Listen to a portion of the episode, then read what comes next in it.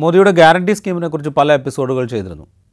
മുൻകാല സർക്കാരുകൾ ആരംഭിക്കുകയും പിൽക്കാലത്ത് ഈ സർക്കാർ തുടരുകയും ചെയ്തത് വിവിധ സംസ്ഥാന സർക്കാരുകളുടെ സഹകരണത്തോടെ നടപ്പാക്കുന്നത് സംസ്ഥാന സർക്കാരുകളുടെയും തദ്ദേശഭരണ സ്ഥാപനങ്ങളുടെയും സാമ്പത്തിക സഹായത്തോടെ നടപ്പാക്കുന്നത്. ഈ പദ്ധതികളൊക്കെ മോദിയുടെ ഗ്യാരണ്ടിയാണ് എന്ന് അദ്ദേഹം അവകാശപ്പെടുന്ന കാഴ്ച നമ്മൾ കണ്ടു. കഴിഞ്ഞ ദിവസം അദ്ദേഹം കൊച്ചിയിൽ ബി ജെ പി പ്രവർത്തകരോട് സംസാരിക്കവേ തന്റെ ഗ്യാരണ്ടിയെക്കുറിച്ച് ജനങ്ങളെ അറിയിക്കണം അത് പ്രചരിപ്പിക്കണം എന്ന് ആവശ്യപ്പെടുന്ന കാഴ്ചയും നമ്മൾ കണ്ടു. യഥാർത്ഥത്തിൽ അധികാര കേന്ദ്രീകരണവും സംസ്ഥാനങ്ങളുടെ സാമ്പത്തിക അധികാരങ്ങൾ ഇല്ലാതാക്കലുമാണ് അദ്ദേഹം ഗ്യാരണ്ടി ചെയ്യുന്നത്. ഇതാണ് ഇൻവെസ്റ്റിഗേറ്റീവ് ജേർണലിസം ഔട്ട്ഫിറ്റായ റിപ്പോർട്ടേഴ്സ് കളക്റ്റീവിന്റെ പുതിയ റിപ്പോർട്ട് വ്യക്തമാക്കുന്നത്. അധികാര കേന്ദ്രീകരണത്തെക്കുറിച്ച് സംസ്ഥാനങ്ങളെ സാമ്പത്തികമായി ഞെരുക്കുന്നതിനെക്കുറിച്ച് ഫെഡറൽ ഭരണക്രമം അട്ടിമറിക്കുന്നതിനെക്കുറിച്ച് പ്രതിപക്ഷ പാർട്ടികൾ അവ അധികാരത്തിലുള്ള അവ ഭരിക്കുന്ന സംസ്ഥാനങ്ങളിലെ ഭരണകൂടങ്ങൾ ഇതൊക്കെ പലകുറി പറയുന്നത് നമ്മൾ കേട്ടിട്ടുണ്ട്. ഏറ്റവും അധികം ഇക്കാര്യത്തിൽ പറഞ്ഞിട്ടുണ്ടാവുക കേരളവും തമിഴ്നാടും ഒക്കെ ആയിരിക്കണം. എന്നാൽ ഇതൊന്നും വെറുതെ അല്ല എന്നും ഭരണഘടനാ വിരുദ്ധമായ മാർഗങ്ങളിലൂടെ ഇത് നടപ്പാക്കിയെടുക്കാൻ നരേന്ദ്രമോദി ശ്രമിച്ചു എന്നുമാണ് റിപ്പോർട്ടർ കളക്റ്റീവിന്റെ റിപ്പോർട്ടിൽ പറയുന്നത്. രണ്ടായിരത്തി പതിനാല് പ്രധാനമന്ത്രിയായി നരേന്ദ്രമോദി അധികാരമേൽക്കുന്ന വർഷം രണ്ടായിരത്തി പതിനാലാണ് രണ്ടായിരത്തി പതിനാല് അധിക അദ്ദേഹം അധികാരത്തിൽ ഏൽക്കു അധികാരമേൽക്കുമ്പോൾ രണ്ടായിരത്തി പതിമൂന്നിൽ പതിനാലാം ഫിനാൻസ് കമ്മീഷനെ അന്നത്തെ യു പി എ സർക്കാർ നിയോഗിച്ചിരുന്നു. ഫിനാൻസ് കമ്മീഷന്റെ അധികാരം ഫിനാൻസ് കമ്മീഷനെ നിയോഗിക്കുന്നത് എന്തിനാണെന്ന് വെച്ച് കഴിഞ്ഞാൽ രാജ്യത്തിന്റെ മൊത്തം സാമ്പത്തിക സ്ഥിതി മനസ്സിലാക്കി അതിന്റെ പ്ലസ് ആൻഡ് മൈനസുകൾ അനലൈസ് ചെയ്ത് സംസ്ഥാനങ്ങൾക്ക് എത്ര വിഹിതം കൊടുക്കണം ആ വിഹിതം കൊടുക്കുന്നതിന് സ്വീകരിക്കേണ്ട മാനദണ്ഡങ്ങൾ എന്തൊക്കെയാണ് എത്ര സംസ്ഥാനങ്ങൾ ഏതൊക്കെ മേഖലകളിൽ പുരോഗമിച്ചു അതിനനുസരിച്ച് എങ്ങനെയാണ് വിഹിതം ക്രമീകരിക്കുന്നത് ഇത്തരം കാര്യങ്ങളൊക്കെ നിർദ്ദേശിക്കുക എന്നുള്ളതാണ് ഫിനാൻസ് കമ്മീഷന്റെ ദൗത്യം. അങ്ങനെ പതിമൂന്ന് പതിനാലാം ഫിനാൻസ് കമ്മീഷനെ രണ്ടായിരത്തി പതിമൂന്നിൽ യു പി എ സർക്കാർ നിയോഗിച്ചിരുന്നു. അതിനുശേഷമാണ് രണ്ടായിരത്തി പതിനാലിൽ നരേന്ദ്രമോദി സർക്കാർ അധികാരത്തിൽ വരുന്നത്. അധികാരമേറ്റ ഉടനെ ഈ ഫിനാൻസ് കമ്മീഷനുമായി നരേന്ദ്രമോദി പിന്നാമ്പുറ ചർച്ചകൾ നടത്തി എന്നുള്ളതാണ് പുറത്തു വരുന്ന വിവരം. അതായത് ഫിനാൻസ് കമ്മീഷൻ അന്നത്തെ ഫിനാൻസ് കമ്മീഷൻ പതിനാലാം ഫിനാൻസ് കമ്മീഷൻ സംസ്ഥാനങ്ങൾക്ക് കേന്ദ്ര നികുതിയുടെ കേന്ദ്രം ആകെ കളക്ട് ചെയ്യുന്ന നികുതിയായിട്ട് കളക്ട് ചെയ്യുന്ന തുകയുടെ നാൽപ്പത്തിരണ്ട് ശതമാനം സംസ്ഥാനങ്ങൾക്ക് വീതിച്ചു നൽകണം എന്നാണ് ശുപാർശ ചെയ്തിരുന്നത്. അതുവരെ അത് മുപ്പത്തിരണ്ട് ശതമാനമായിരുന്നു. അതായത് പതിനാലാം ധനകാര്യ കമ്മീഷൻ വരുന്നത് വരെ അത് മുപ്പത്തിരണ്ട് ശതമാനമായിരുന്നു. ഇത് നാൽപ്പത്തിരണ്ട് ശതമാനമാക്കി വർദ്ധിപ്പിക്കണം എന്നാണ് ശുപാർശ ചെയ്തിരുന്നത് ഇത് മുപ്പത്തിമൂന്ന് ശതമാനമാക്കി കുറയ്ക്കുക എന്നുള്ളതായിരുന്നു നരേന്ദ്രമോദിയുടെ ലക്ഷ്യം. അതിനുവേണ്ടി അദ്ദേഹം ധനകാര്യ കമ്മീഷനുമായി പിന്നാമ്പുറ ചർച്ചകൾ നടത്തി എന്നാണ് പുറത്തു വരുന്ന വിവരം. ഇത് ആദ്യമായിട്ട് പുറത്തു വരുന്നതല്ല.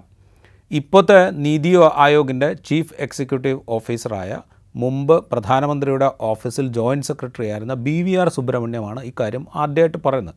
കഴിഞ്ഞ വർഷം ഒരു ധനകാര്യ കേരള ഇന്ത്യയിലെ ധനകാര്യ റിപ്പോർട്ടിംഗ് എന്ന വിഷയത്തിൽ സംഘടിപ്പിക്കപ്പെട്ട ഒരു സെമിനാറിൽ സംസാരിക്കുമ്പോഴാണ് ബി വി ആർ സുബ്രഹ്മണ്യം ഇക്കാര്യം പറയുന്നത്.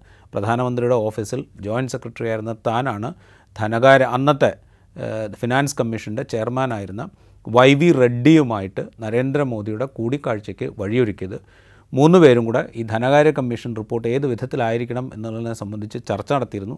ചില നിർദ്ദേശങ്ങൾ പ്രധാനമന്ത്രി ധനകാര്യ കമ്മീഷന് മുമ്പാകെ വെച്ചു. അതിൽ പ്രധാനപ്പെട്ടത് നാൽപ്പത്തിരണ്ട് ശതമാനം സംസ്ഥാനങ്ങൾക്ക് വിഹിതം നൽകുക എന്നുള്ളത് കുറച്ച് മുപ്പത്തിമൂന്ന് ശതമാനമാക്കണം എന്ന് പ്രധാനമന്ത്രി ആവശ്യപ്പെട്ടു എന്നും വൈ വി റെഡ്ഡി മുൻ ആർ ബി ഐയുടെ റിസർവ് ബാങ്ക് ഓഫ് ഇന്ത്യയുടെ മുൻ ചെയർമാനാണ് അദ്ദേഹം അദ്ദേഹം പറഞ്ഞു അതൊരു കാരണവശാലും നടക്കില്ല. ധനകാര്യ കമ്മീഷന്റെ ശുപാർശ ധനകാര്യ കമ്മീഷൻ എന്ന് പറയുന്നത് ഭരണഘടനാപരമായി നിയോഗിക്കപ്പെടുന്ന ഒരു കമ്മീഷനാണ്.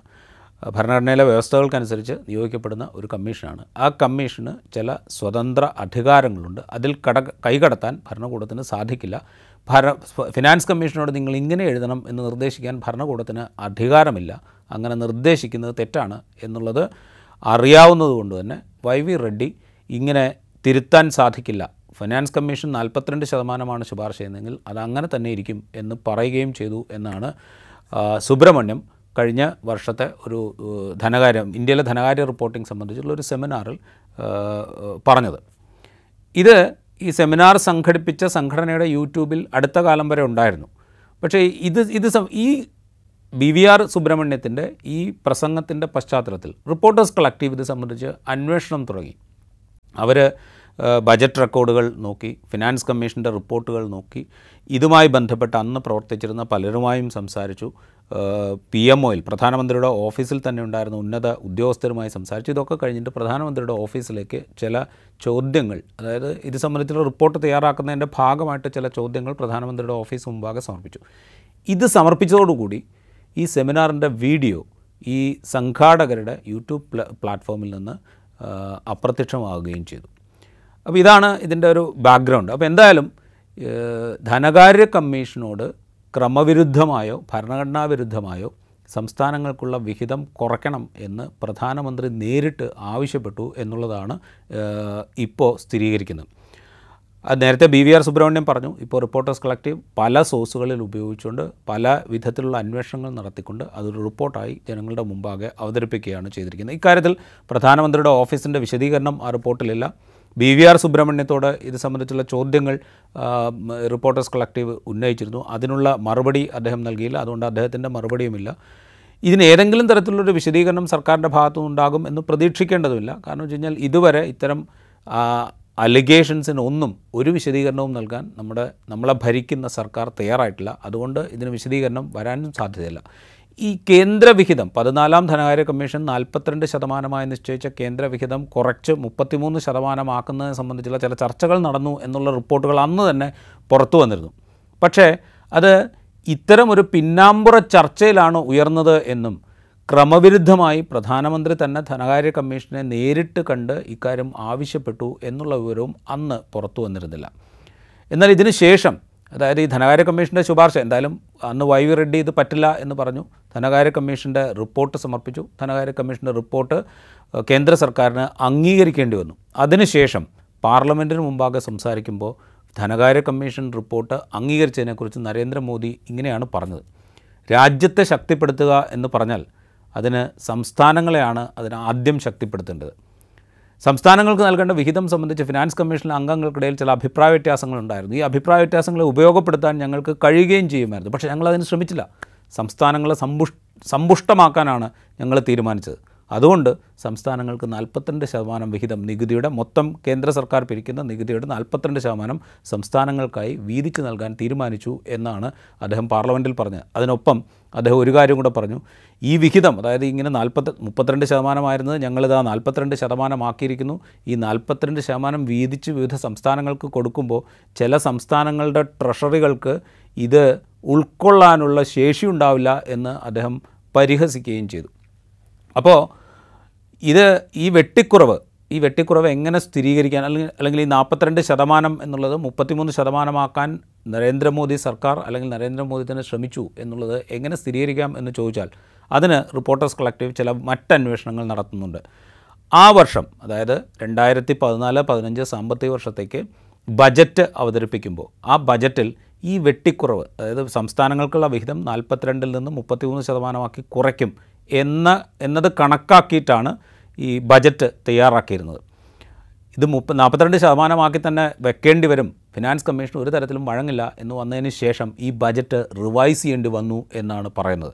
എന്നാണ് റിപ്പോർട്ടേഴ്സ് കളക്റ്റീവ് റിപ്പോർട്ട് ചെയ്യുന്നത്.